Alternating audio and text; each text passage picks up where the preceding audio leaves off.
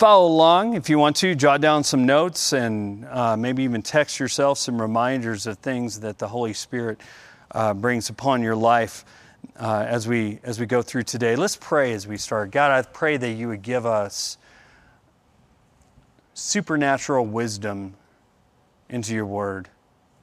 God, you promise that if we call to you, that you will show us unsearchable things. And God, I pray that you would open our eyes. Lord, we lack wisdom. We see it all around us in, in the relationships where we work, in our homes. God, we, we know that we don't do it right. And so we pray for your insight on what it is to be a friend like you are a friend to us, and what it is to be a friend to one another, but also what it is to be a friend to you. So, God, I pray as we look into your word, give us that kind of, give that supernatural wisdom, that we would not only know what we're hearing, but we'd also know how to apply it. In the name of Jesus, I pray. Amen. Last week, we, we looked at a common bond that David and Jonathan had. The Old Testament book of 1 Samuel that David and Jonathan had this unique bond that made them kindred spirits, this common bond that was this single minded devotion to God and to his kingdom. And we found that if we're to be true Christian friends, friends who are more than just Christians in name, but we're actually Christian friends to one another, that our focus must be like that of David and Jonathan. Uh, and we, and we see Jesus talk about this in Matthew 6 33, not about David and Jonathan specifically, but he says to seek first the kingdom of God and his righteousness, and all these things will be added to you.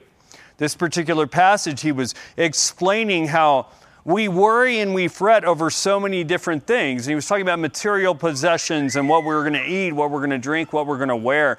But I would also put in we worry about what people think about us. We worry about our jobs. We worry about our careers. We worry about all these different things. But if we're to seek first his kingdom and his righteousness, all these things will be added to you. Early on in this series, I, I talked about um, a book called The Seven Checkpoints by uh, Stuart Hall and Andy Stanley, where they talk about the, the seven checkpoints that they, they felt like every kid that was graduating from a youth ministry ought to know going into their next phase of life. And one of those phases was, or one of those checkpoints was, authentic friendships. And they brought up the fact that we don't always choose our friends. As a matter of fact, uh, and, and I see this to be the case not only with children but with adults, is our friends tend to choose us more than we choose our friends because we are drawn to people who accept us for who we are. And because they accept us for who we are, we tend to want to acquiesce to what they want us to be. We realize that we enjoy this, this circle of friendship. We enjoy the, the, uh, the commonality that we might share with people. But because we get into that relationship and that relationship becomes valuable, we may be more inclined to compromise on certain principles of our faith, certain principles, guiding principles of our life for the sake of these friendships. And that's why it is so very important that if we're not to be people who are chosen but by, by our friends, but rather we seek and we find people who are going to build us up. And those are the people that we invest the most of our relational capital in we have to be about what Jesus is saying here. We must seek first the kingdom of God and his righteousness, and all these things will be added to us. Because without this singular focus in our lives, our Christian friendships really aren't Christian. They may have this moral camaraderie. You know, we don't drink, we don't smoke, we don't chew, we don't girl, go with girls and boys who do. You know, we, we are morally pure, so to speak, but we're not focused upon Christ's love and his kingdom. He's saying that we should seek first his kingdom, and then we can seek kindred spirits that hold that same priority.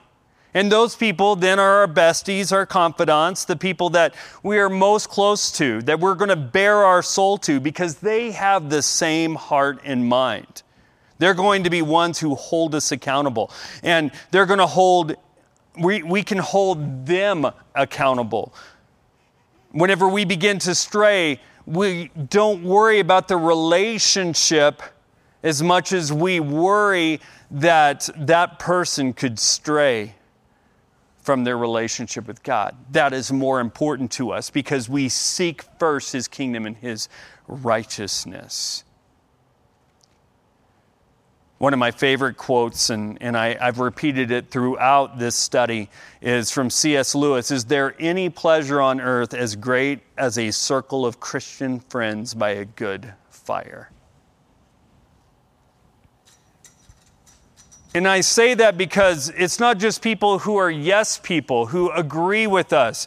Uh, you know, if somebody agree, disagrees with us on, on Facebook or posts some particular thing that is contrary to our political ideology or our, our, our taste in music or something like that, our temptation might be to unfriend them. It's like, I don't want to see that garbage. Get it off of my feed. I don't want to be polluted by that attitude. But if we are in an authentic Christian relationship and we're in a circle of friends, not only do we encourage one another, but we sharpen one another. Whenever things come up that aren't quite in tune, that aren't in plumb, as the, uh, um, as the, the prophet would say, we're willing to say the hard things to help our friends to get back into plumb. We're willing to receive the hard words for the purpose of being closer to Christ. There's that commonality that trans- transcends everything. Well, we, we started out this study of friendship by looking what Christ said directly about it, from the boss's mouth, so to speak. John 15, verses 12 through 15, the English Standard Version says, This is my commandment that you love one another as I have loved you. Greater love has no one than this, than that someone lay down his life for his friends. You are my friends if you do what I command you. No longer do I call you servants, for the servant does not know what his master is doing, but I have called you friends. For all that I have heard from my Father, I have made known to you. Well, Jesus gives us a commandment, not a suggestion, or not a recommendation, not a, well, you know, put this on kind of your to read list on your iPad or something like that. It's a commandment, it's a non negotiable. This is my commandment that you love one another as I have loved you. Well, and these guys had been loved by Jesus. Uh, Jesus is not dead yet. he has not uh, been crucified and rose again yet at this point in John chapter 15. As a matter of fact, he was pretty much in the, the heat of his ministry. I, I challenged someone today to, um, as, as they took, took um, inventory of their life, really, where, what was it that they were supposed to do with their life? And being a, a follower of Christ, I, I said, you know, this is what God calls you to above and beyond all other things. You can talk all day about what is it that I'm supposed to do next, but what you ought to be doing is talking to the one who created you, God. Where is it that you are leading me? More than that, what is it that you want of me. And that is what this passage of Scripture comes out of. It comes out of a, a, a treatise that, that Jesus gives about Him being the vine and us being the branches. I challenged LifePoint several times to memorize that particular passage. John chapter 15, verses 1 through 17, that I am the vine, you are the branches. And, and because so much about God and so much about being who He's created us to be lies in dwelling in Christ. And true, authentic friendships come from dwelling with Christ. If we are not dwelling with Christ, we may say things every once in a while that are encouraging and uplifting to one another, but to what end are we leading our Christian friends? Are we leading them to fall deeper into love with Christ? Are we simply looking for them not to feel bad? That is a very convicting thing for me as a pastor because for years I battled with man, I just don't want people to be upset with me. You ever feel that way? I hate having people just not like me. I don't like mean emails. I don't like nasty phone calls from deacons. I don't want my neighbor down the street to look at me like I might be some kind of right wing nut simply because I'm a pastor. I don't want people to look at me weird. But what he is calling us to do is to fall deeper in love with him. And as we fall deeper in love with him and we're challenging one another in that same way, our relationship becomes stronger. Now, some, some friendships may end because of that, and I've seen that happen as well, where God has called me to sharpen someone, to, to challenge them to become a deeper follower of Christ. And the moment that I do, the relationship changes. And it's as if I put a requirement or a condition on that friendship that they no longer just are comfortable at all with. And the more I press into them growing in faith and sacrificing more and more of their life and themselves for the gospel of Christ, the less and less of a voice I have in their life. Because they're not falling deeper and deeper in love with Christ. And they're starting to realize what Jamie is calling me to is sacrifice of myself and I'm not really sure I want that. Well, the people that I'm closest to, the people that I bare my soul to, the people that understand me the most, I want to be on that same path. If at all possible, I want them to be a little bit farther along than I am so that they can challenge me and they can shepherd me in following Christ. They can tell me when I'm a little off. But how do we do that? How do we love one another with that kind of love? Well, I want to give you guys some, some, some hints I call cultivating kindred spirits. And, and I want to draw from a, a passage of scripture that we traditionally read at weddings and only at weddings, it seems. 1 Corinthians chapter 13. Whenever we think of love, we think of marriage. You know, we think that is what it is all about. That is the pinnacle of love. Well, Scripture uses a number of different words for love. They, there's a word for brotherly love, a word for sensual love, a word for um, affectionate love. It's a, a, a word for unconditional love.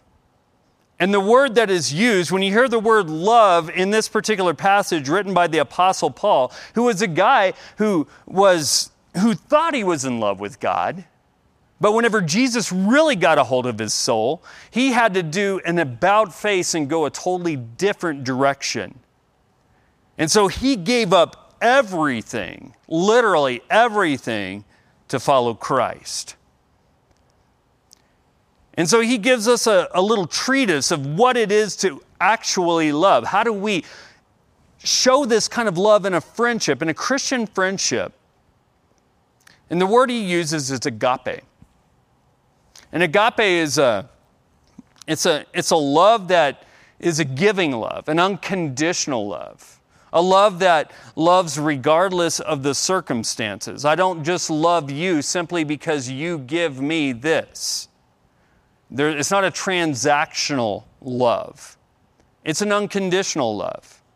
Those of us who have been parents have, a, a, a, I believe, a greater understanding of that because there's something about whenever your kid is born that they've got your heart. They've got it there from the beginning and they don't let go of it.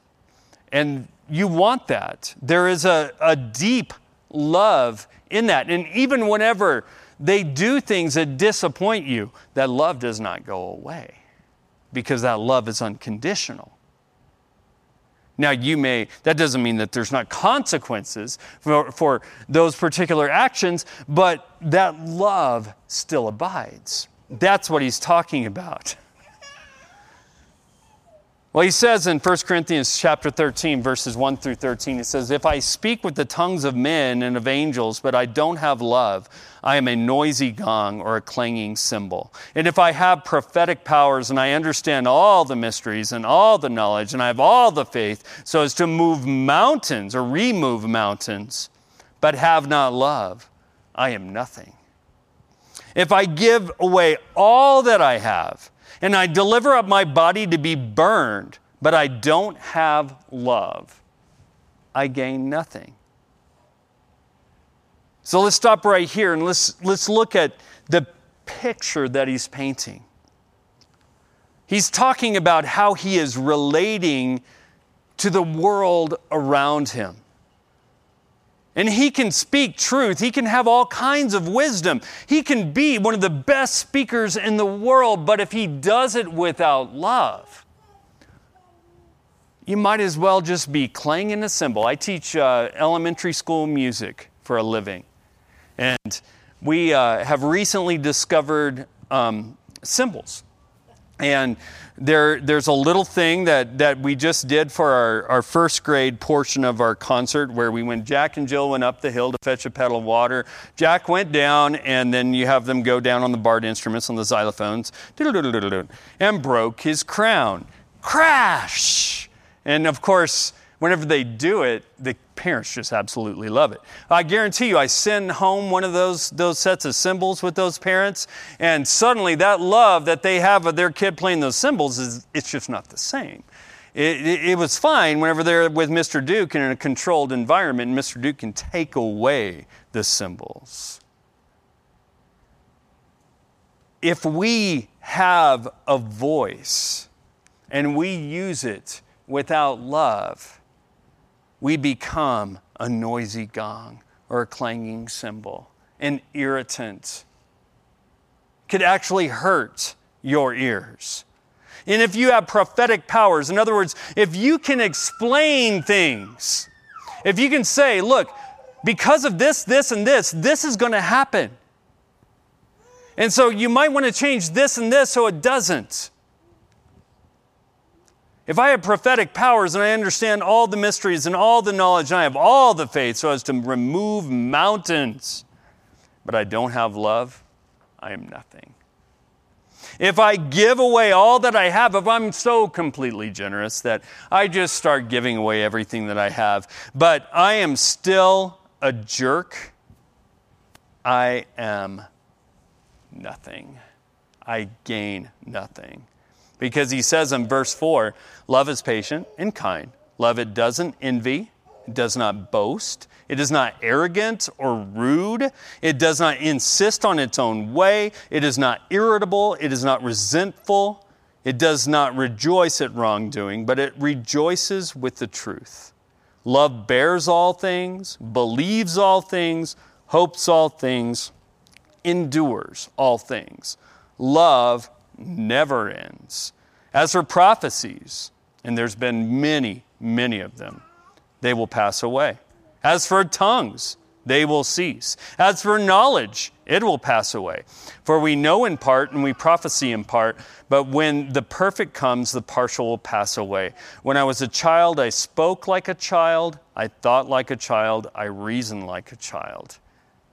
But when I became a man, I gave up childish ways. For now we see in a mirror dimly, but then we will, we will see face to face. Now I know in part, and then I shall know fully as I have been fully known. So now faith, hope, and love abide. These three. But the greatest of these is love. I mean, these are some powerful things he's saying here, and we could spend weeks going through and unpacking them.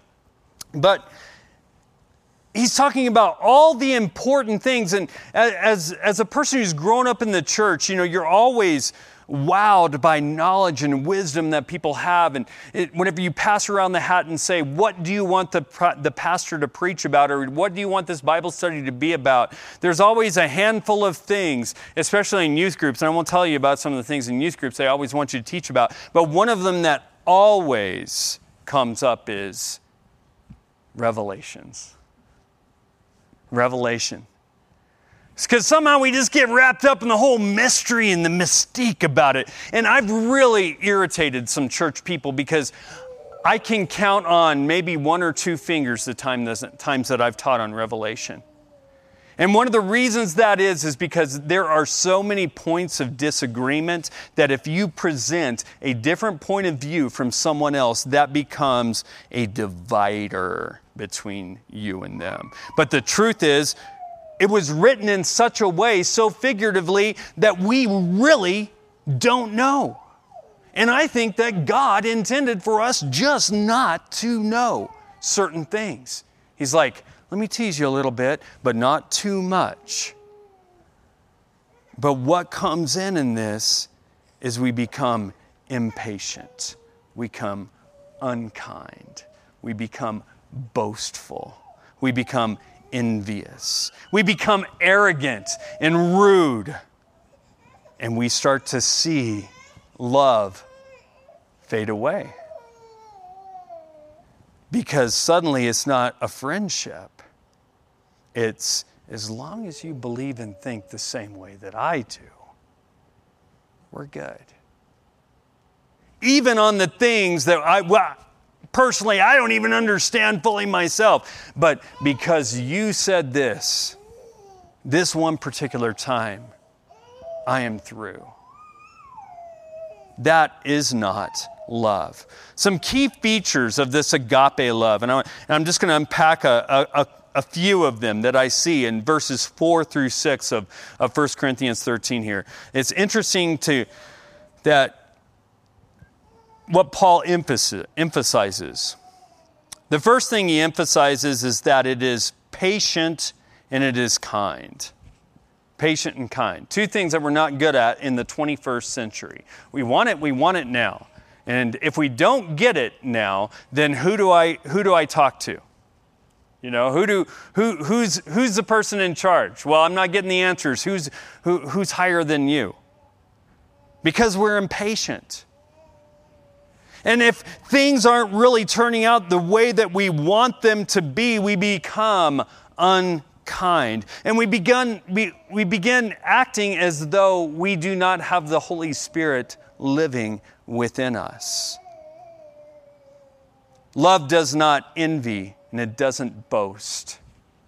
Whenever your friend gets that promotion or something like that, and and I'll tell you what, in a church planter's world, this is a really hard thing because some church plants, boom, through the roof. You've got people coming because, you know, that's a sign that Jesus is moving. Whenever you've got, you know, a ton of people coming to your church and your parking lot's full, and you can actually begin um, buying a new sound system or whatever because, you know, that means that Jesus is among you.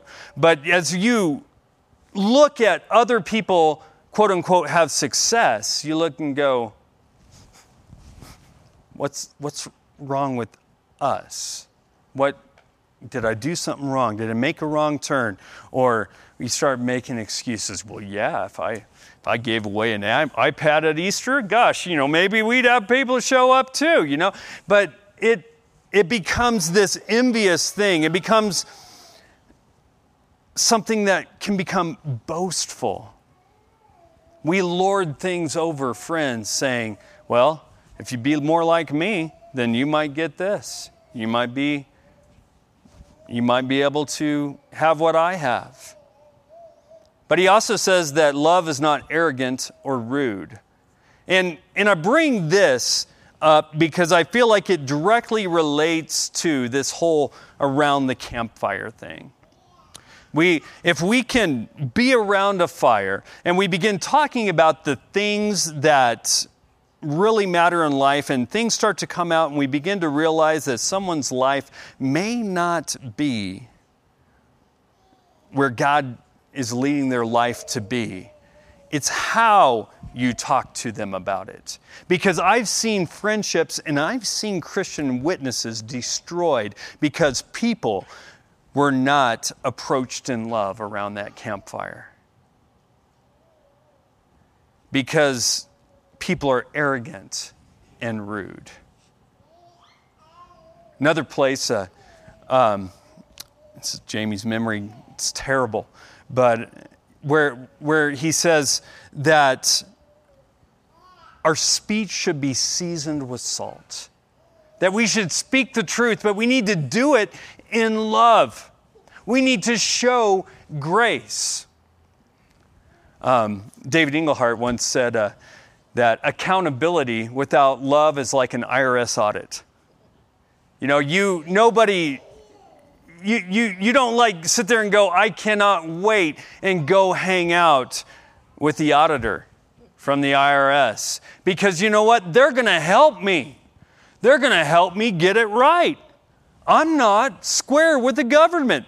Thank God for the IRS.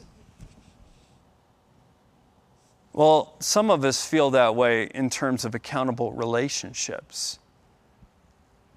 Well, how's this going? Well, what's your problem? Get it together. And then we go and we email everybody on our list, say, You can't believe so and so just ain't getting it together. Pray for them. You know, and we we become arrogant, we become rude, we become self-serving. It doesn't insist in its own way, is not irritable or resentful. It does not rejoice in wrongdoing, but rejoices with the truth. And love bears all things, believes all things, and hopes all things, endures all things. In other words, agape love is a long haul kind of a love. That there's going to be ups, there's going to be downs. It is sacrificial. It is unselfish, even when I think that I'm right, or even when I know that I'm right. Because there's times, right, whenever we know that our way is the best way. And, it's, and there's been times whenever I've just kind of had to take my hands back, especially as a pastor, and say, okay. And later on, they'll come and they'll say, Pastor, this has happened. I remember you telling me this and that, and so much inside of me, I want to go, yeah, yeah, I remember that conversation. you know, and I told you so. That's what I want to say, but I try like crazy not to because nobody wants to be told that. Nobody wants to have it shoved in their face. But we want to encourage one another even when I think that I'm right or I know that I'm right. Kind, even when I know that I am right. It does not rejoice in being right, but it rejoices in what is right. I'm going to say that again because I want to clarify it. It does not rejoice in being right, but it rejoices in what is right. I cling to what I know is right in Christ. But I don't want to rejoice in the fact that someone figured out that I was at their own expense. That's not my job. My job is that the truth, when the truth is revealed, praise God that they figured out what is right. Because that is what I rejoice in, not in their misfortune. See, we don't ignore sin.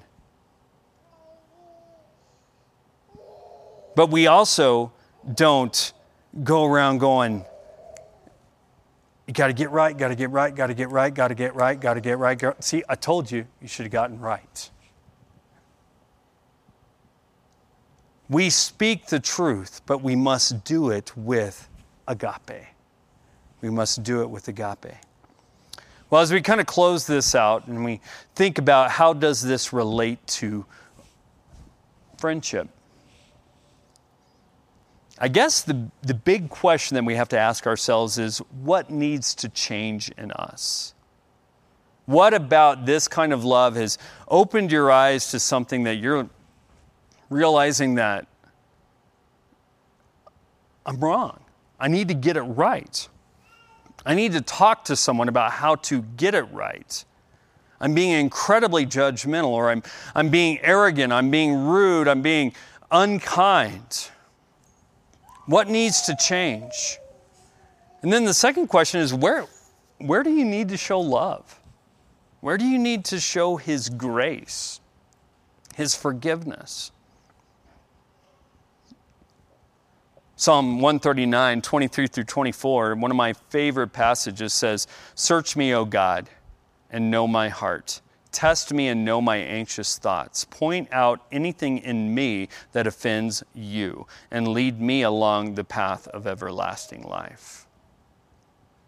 In this particular context, I suppose it would be Are there things that I thought I was doing right in the name of friendship that I, I really need to repent of?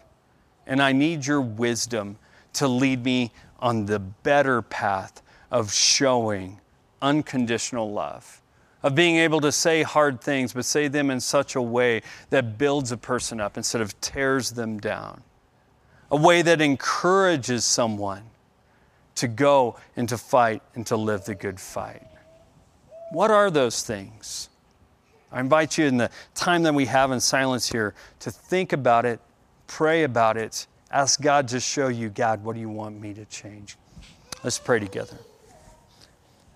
God, as we spend a little quiet time, I pray that your Holy Spirit would give us insight to where we're not quite right. Help us to love the way that you love.